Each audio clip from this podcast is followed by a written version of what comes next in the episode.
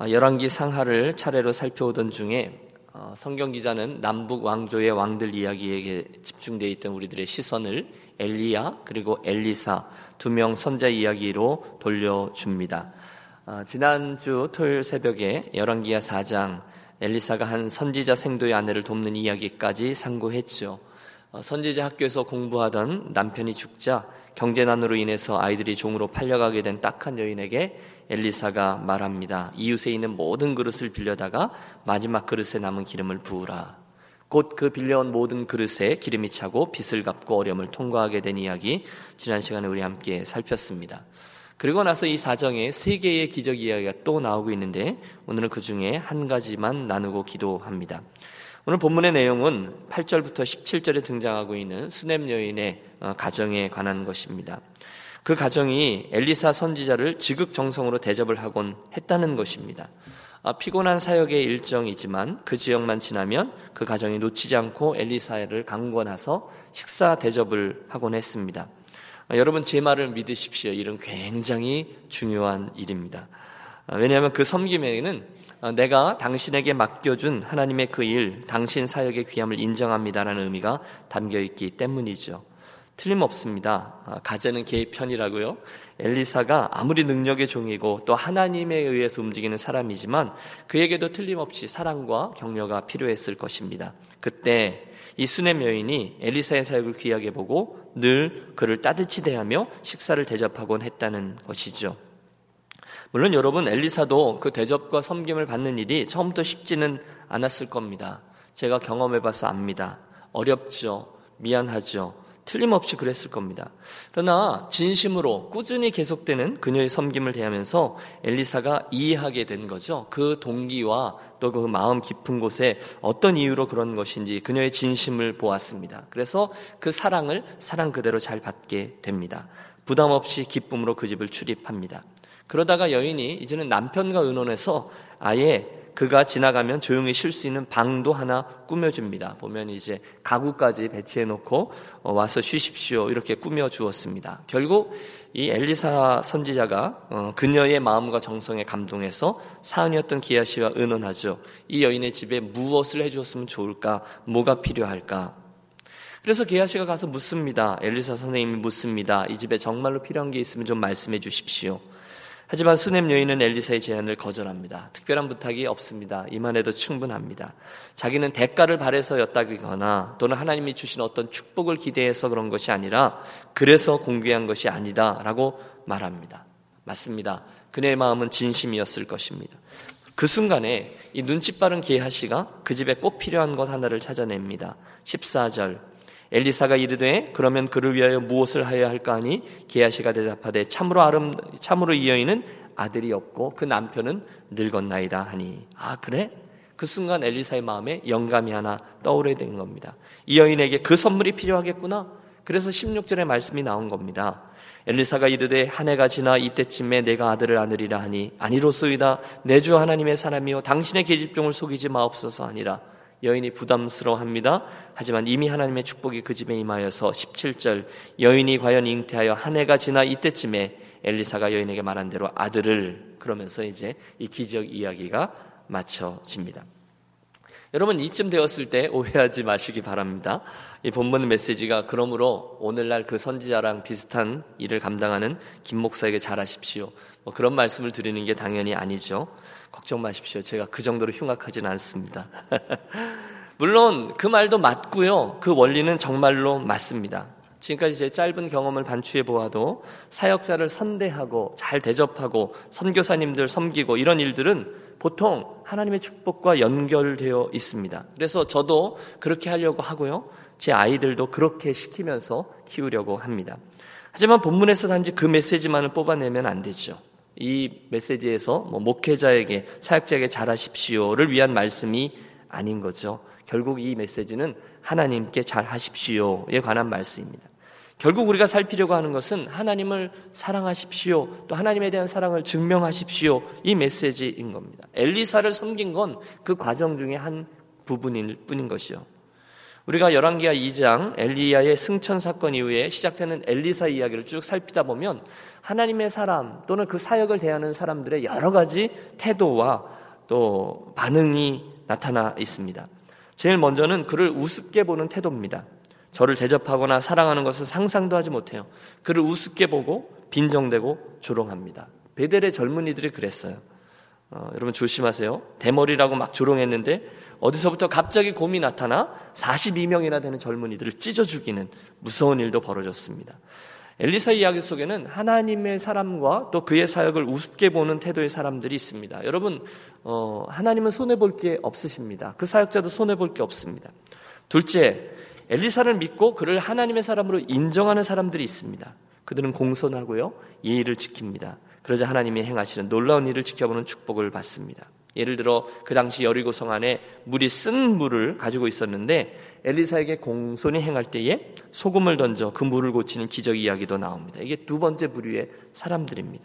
하지만 우리가 만나려고 하는 세 번째 부류의 사람도 있습니다. 바로 하나님의 종 엘리사를 귀하게 여기고 사랑하며 전심으로 저를 공개해 주는 사람입니다. 그리고 놀랍게도 하나님은 엘리사를 향한 그녀의 사랑을 하나님 당신을 향한 그분의 사랑의 사랑과 그 태도로 받으셨습니다. 여러분 이게 성경 전체에 흐르는 메시지 아닙니까? 그 동기가 그 행동을 할 때의 동기가 하나님을 사랑하고 그분을 존귀히 여기는 것에 시작될 때 하나님이 그 행위를 너무도 기쁘게 보신다는 거예요. 지금 그 수냄 여인이 엘리사 선자를 왜 그렇게 대접하기 시작했을까요?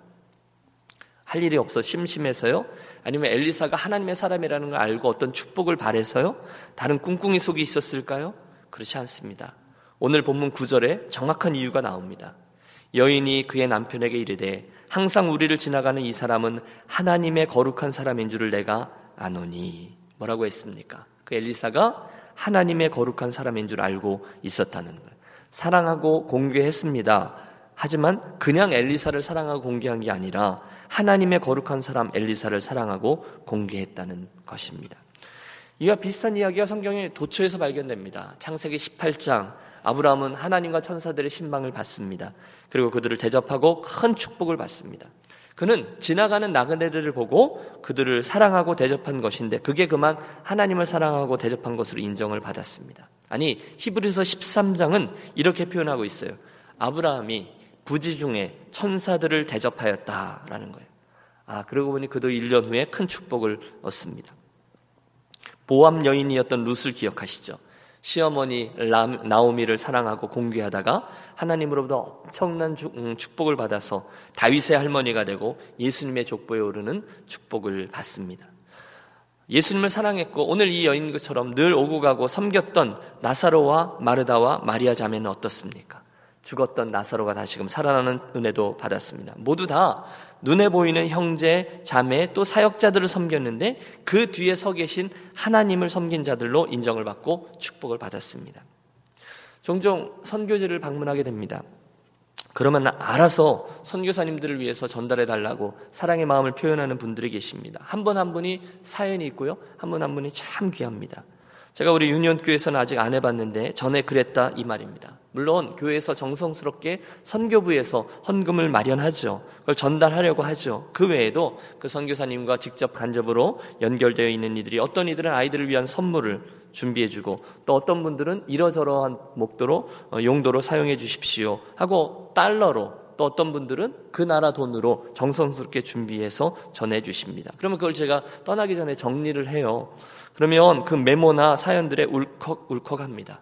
그분들을 위한 진심 어린 마음이 담겨 있고요. 또 넉넉해 보이지 않은 가정에서 주신 봉투들은 더 애절하고 막 그렇습니다. 어, 지난 여름에 우리 선교 축제에 오셨던 케이시 선교사님도 우리 교회에 머무는 동안에 비슷한 사랑과 섬김과 격려를 받았습니다. 전 그걸 지켜보면서 아, 우리 유년 교회도 참 성숙한 공동체구나 그런 생각을 하고 굉장히 자랑스러웠죠. 이 본문에 나오는 수냄 여인과 같은 마음을 저들이 품은 겁니다. 그때마다 하나님께서 그분들의 그 정성스러운 마음과 손길에 몇 배로 가장 필요한 것들로 갚아주시기를 저 나름대로 축복하며 또 기도합니다. 반면에 쓸쓸한 섬김도 있어요. 또는 그런 마음도 있어요. 여러분, 어, 이렇게 꼭 인정해 주십시오. 목사가 눈치가 구단입니다. 그런데 가끔 이렇게 싸구려 취급을 당하는 그런 태, 그런 모습을 어, 봅니다. 그때는 마음이 참 힘듭니다. 누가 그 마음과 태도를 모르겠습니까? 그런데 여러분 우리 주님도 그런 경험을 하셨어요. 누가복음 7장에 보면 한 바리새인이 예수님을 초대하여 식사 대접을 하죠. 물론 모양새는 식사 대접입니다만 그 속에는 아무런 정성도 존중도 들어가 있지 않습니다. 어떻게 할수 있습니까? 그 다음에 일어난 사건과 그에 대한 주님의 평가에서 이 상황의 전모가 드러나죠. 한참 식사 중인데 그 동네에서 문제가 있는 한 여인이 예수님의 발 앞에 와서 엎드려 눈물로 주님의 발을 적시고 머리털로 발을 닦고는 거기에 향유를 붓습니다. 그때 주인이었던 바리새인 시몬 그 마음속으로는 그 여인과 그 여인을 용납했던 주님을 비난합니다. 그 순간에 예수께서 그 시몬의 마음속에 있는 그 생각을 알죠. 아시고는 말씀합니다. 내가 네 집에 들어오매 너는 내게 발 씻을 물도 주지 아니하였으되 이 여자는 눈물로 내 발을 적시고 그 머리털로 씻었으며 너는 내 머리에 감남류도 붙지 아니하였으되 저는 향유를 내 발에 부었느니라. 예수님께서는 그 순간에 그 시몬이 자기를 어떤 마음으로 대하고 있는지를 정확히 알고 계셨어요. 주님을 싸구려로 취급한 것입니다. 그러고 나서 주님은 굉장히 중요한 선언을 하세요. 저의 많은 죄가 사하여졌도다. 이는 저의 사랑함이 많음이라. 그 다음이 중요해요. 사함을 받은 일이 적은 자는 적게 사랑하느니라. 여러분 뭐라고 하셨습니까? 하나님을 사랑하는 걸 보면 얼만큼 죄 사함을 받았고 얼만큼 사랑을 받았는지를 알 수 있다는 거예요. 겉으로만 사랑합니다. 라고 고백하는 것은 가짜라는 거예요. 그 마음이 행위에 다 드러나 있습니다. 더 중요한 사실, 그리고 하나님이 그걸 아신다. 라고 말씀합니다. 바리새인 시몬이 겉으로는 사랑합니다 또는 식사 초대합니다 이렇게 냈지만 얼마나 형식적이고 그때 예수님을 어떤 수준으로 바라보고 초대했는지를 주님이 다 아셨다는 거예요. 저와 여러분들이 어떤 행위를 할 때 두려움과 떨림으로 들어야 될 말씀인 줄로 압니다. 사랑하는 여러분, 오늘 아침 우리가 대한 이 스냅 여인처럼 주님을 향한 사랑을 교회를 향하여 어려움 중에 있는 형제 자매를 향하여 여러분들의 사랑팀 가족을 향하여 여러분 주변의 사역자들 선교사님들을 향해서 기회 있을 때마다 표하시고 잘 섬기시는 저와 여러분과 유년교회가 되기를 진심으로 권합니다. 여러분 하나님을 향한 사랑을요 형제 자매를 향해서 보이십시오. 행하고 섬기십시오. 그날 엘리사는요 그 스냅 여인의 대접을 통해 큰 격려를 받습니다. 감동이 있었습니다. 진심을 느꼈어요. 그러니까 아마 여기뿐일 거예요. 내가 이 여인의 가정에 무엇을 해주었으면 좋겠는가. 게하시에게 그렇게까지 묻는 일은 이 성경 전체 엘리사에게 여기밖에 없습니다. 여러분, 아, 제게 결벽증이 있죠. 오늘 이 설교는 스냅 여인이 어떤 사람이 어, 엘리사에게 잘했습니다. 이 말씀에 가는 게 아니다라고 말씀드리고 시작했습니다. 대신에 그 여인은 그 거룩하신 하나님의 사람 엘리사에게 잘하는 것이었습니다. 엘리사에게 그녀가 한 일은 그 뒤에 계신 하나님을 인정하고 하나님을 의식한 하나님의 일을 감당하는 종을 위해 행했던 행위였다는 거예요. 그녀는 하나님을 사랑했고요. 그리고 하나님을 대접하는 마음으로 엘리사를 대접합니다. 오늘 사랑하는 유니온 가족 여러분, 저와 여러분 얼마나 자주 하나님을 향해서 사랑합니다. 라고 고백하십니까? 주님, 사랑합니다. 라는 고백을 여러분 얼마나 자주 하고 계십니까? 다윗은요, 하나님을 향한 사랑을 종종 고백했습니다. 10편 18편, 나의 힘이 되신 여호와여, 내가 주를 사랑합니다. 여러분 혹시 하나님은 다 가지셨는데 뭘 나 같은 피조물에게 사랑받길 원하시겠어라고 생각하지 않으십니까? 틀리셨습니다. 하나님은 참으로 저와 여러분의 사랑에 목이 마르십니다. 당신은 직접 그것을 우리들에게 요구하십니다. 너는 마음을 다하고 성품을 다하고 힘을 다하여 내 하나님 여호와를 사랑하라. 그러면 여러분 우리 정말 최선을 다해서 하나님을 더 많이 사랑하는 분들이 되시기를 바랍니다. 주님, 저는 요즘 많이 힘듭니다. 주님 사랑할 만한 맛이 나야 사랑하죠. 그럴 만한 상황에 대해 사랑하죠.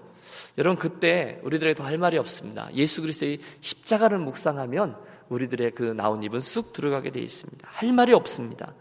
때때로 죄를 짓고 넘어져 있어서 주님이 뭐 나를 쳐다나 봐 주시겠어? 고개를 숙이고 하나님의 사랑을 의심하며 그런 나에게 올 사랑은 없어 기대조차도 않으실 때에는 요한복음 21장으로 가십시오.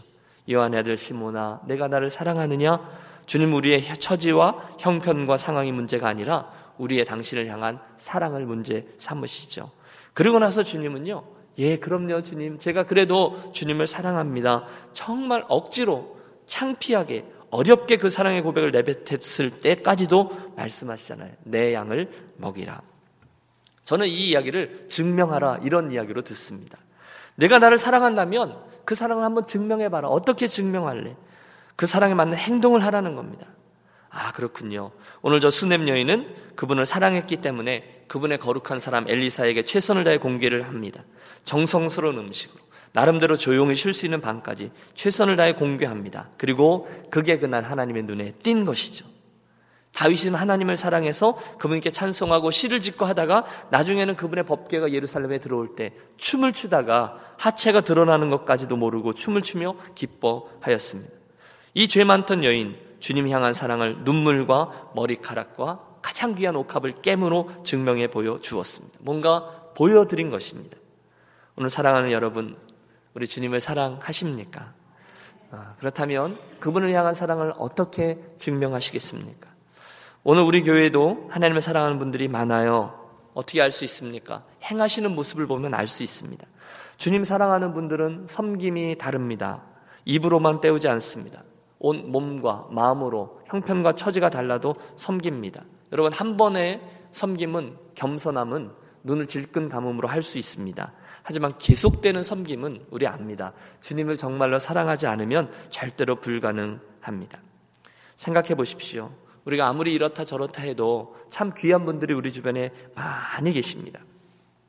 오늘 아침에 어, 그 소식을 하나 봤습니다. 어, 제가 이제 오래전에 캘거리에 섬겼는데 그때 가족이었던 분, 어, 한국의 유수한 기업의 중견 어, 그 직책까지 올라갔다가 이제 모든 걸 접고 오셔서 캐나디안 드림을 이루신 분, 큰 집, 그리고 자녀들 잘 키우고 골프 늘 치시고 여유 있게 사시던 분이 하나님을 사랑하고 그 사랑에 목말라서 아무도 없는 곳 어, 어, 처음에 제주도 DTS 출신이죠. 그리고 미얀마로 가서 지금까지 한 20년 사신 것 같아요.